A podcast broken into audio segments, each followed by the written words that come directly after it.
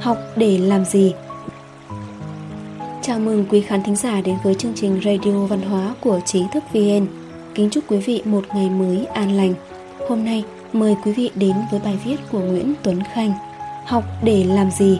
Được đăng trên website của Trí thức VN theo Tuấn Khanh Blog, với sự đồng ý của tác giả. Học để làm gì? Câu hỏi đó chắc vẫn vang lên, vô thanh trong suy nghĩ nhiều người khi trải qua các trạng cứu trợ hay từ thiện nơi vô số các em nhỏ hay thanh niên nhọc nhằn với cuộc sống hàng ngày của mình vật lộn với miếng ăn và tai ương ở miền trung Việt Nam. Khi ghé qua hỏi han về gia cảnh, nhiều người đã bối rối thú nhận rằng con cái của họ đã bỏ học từ lớp 4 hay lớp 5. Lý do là để phụ giúp gia đình hoặc nghỉ học vì đến trường có thêm chữ không biết để làm gì. Phụ giúp là kiếm ít củi chồng em xài vặt. Nếu giỏi hơn thì có thể nhận việc ở đâu đó kiếm được chút tiền cho bữa cơm chiều.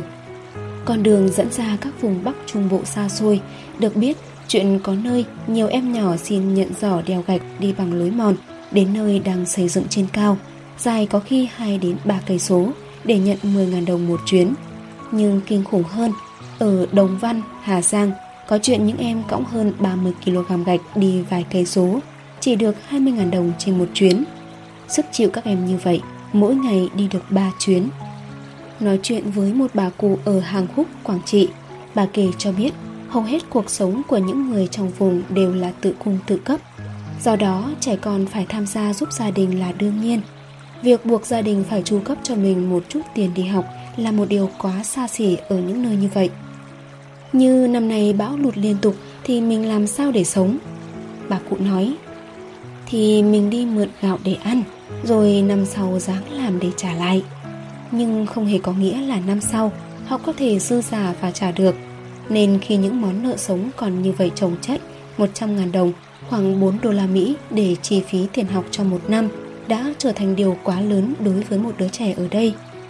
Vậy nên, mỗi khi có chuyến cứu trợ hay từ thiện nào về, giống như ngày hội, thức ăn, quần áo là niềm vui, những thứ để được tiếp tục học hành lại càng lớn lao hơn. Có những nơi trẻ em đi cùng người lớn từ 4 đến 5 giờ sáng, háo hức đến chờ nhận chút quà mà giá chỉ bằng một bữa nhậu con ở đô thị. Một gia đình nghèo khó ở Quảng Bình, ở nơi chịu các trận bão lụt vừa rồi, có lúc nước dâng cao đến 4 mét. Được mọi người trong vùng giới thiệu, kể rằng đó là một gia cảnh nghèo khó nhất. Nhà chỉ có ba mẹ con, bà mẹ bị tai biến, hai đứa con gái thì còn nhỏ, còn đang đi học.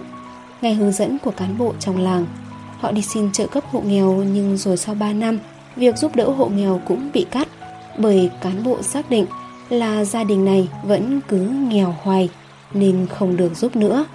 Khi hỏi thêm mới hay, nguồn trợ cấp này bị xả xẻo theo kiểu nào đó, mà mỗi năm họ chỉ nhận được có 200.000 đồng vào dịp Tết âm lịch.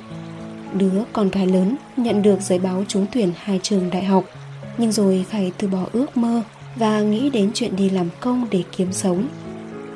Chắc rằng tôi hay các bạn ai cũng sẽ nặng chịu những suy nghĩ riêng khi đối diện với những câu chuyện như vậy, mặc dù vẫn phải cười. Những hình ảnh và video của các anh chị em trong nhóm thiện nguyện có mặt cho nhau góp gửi về cho thấy người đi đến nơi chào thật khó nhọc nhưng để đi đến nhận lấy cũng không kém. Có những đứa trẻ vừa nhận được phần của mình đã mở vội những quyển tập và quà trong chương trình chịu quyển tập cho em suýt xoa với trang giấy trắng mà thương con đường dài từ Huế đến Quảng Trị, Quảng Bình là những dữ liệu dồn nén cho câu hỏi những đứa trẻ Việt Nam học để làm gì? Ngay cả ở những giáo sứ công giáo tử tế, trẻ em được khuyến khích học đến hết cấp 2 hoặc cấp 3. Mọi thứ lại tiếp tục bế tắc ở mức độ cao hơn. Chúng làm gì có đủ tiền để ra thành phố lớn học đại học?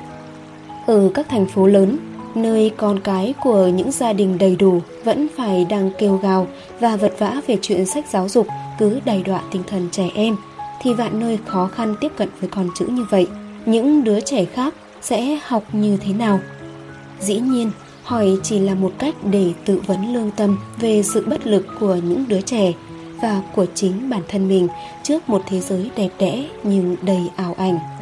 Chắc rồi ai cũng sẽ có câu trả lời riêng cho bản thân mình, nhất là khi nhìn vào thế giới sống của chúng ta, nơi đầy những câu chuyện như quan chức dung tiền bằng cả những ngôi trường lớn hay khu nhà cứu nạn để mua quốc tịch nước ngoài cho bản thân mình. Họ im lặng đào thoát khỏi một quê hương nghèo khó, nơi bị giới cầm quyền, bạn bè của họ rất ung dung trí xài sai, thâm lạm đến hơn 55 tỷ đồng trên một năm từ tiền thuế. Và ngay cả những người dù không ra đi nhưng nhà cao cửa rộng bất thường, dù được trang trí với nhiều bằng cấp hay chức vụ, nhưng trong những giờ phút riêng tư, chắc họ cũng mỉm cười và nói với nhau rằng, học để làm gì? Đến đây là kết thúc bài viết học để làm gì của tác giả nguyễn tuấn khanh. Chúng tôi xin gửi lời cảm ơn chân thành đến tác giả và cảm ơn quý khán thính giả đã đồng hành cùng trí thức vn mời quý vị bấm subscribe kênh và bấm chuông để nhận được video mới nhất của chúng tôi. Xin chào và hẹn gặp lại quý vị trong các chương trình tiếp theo.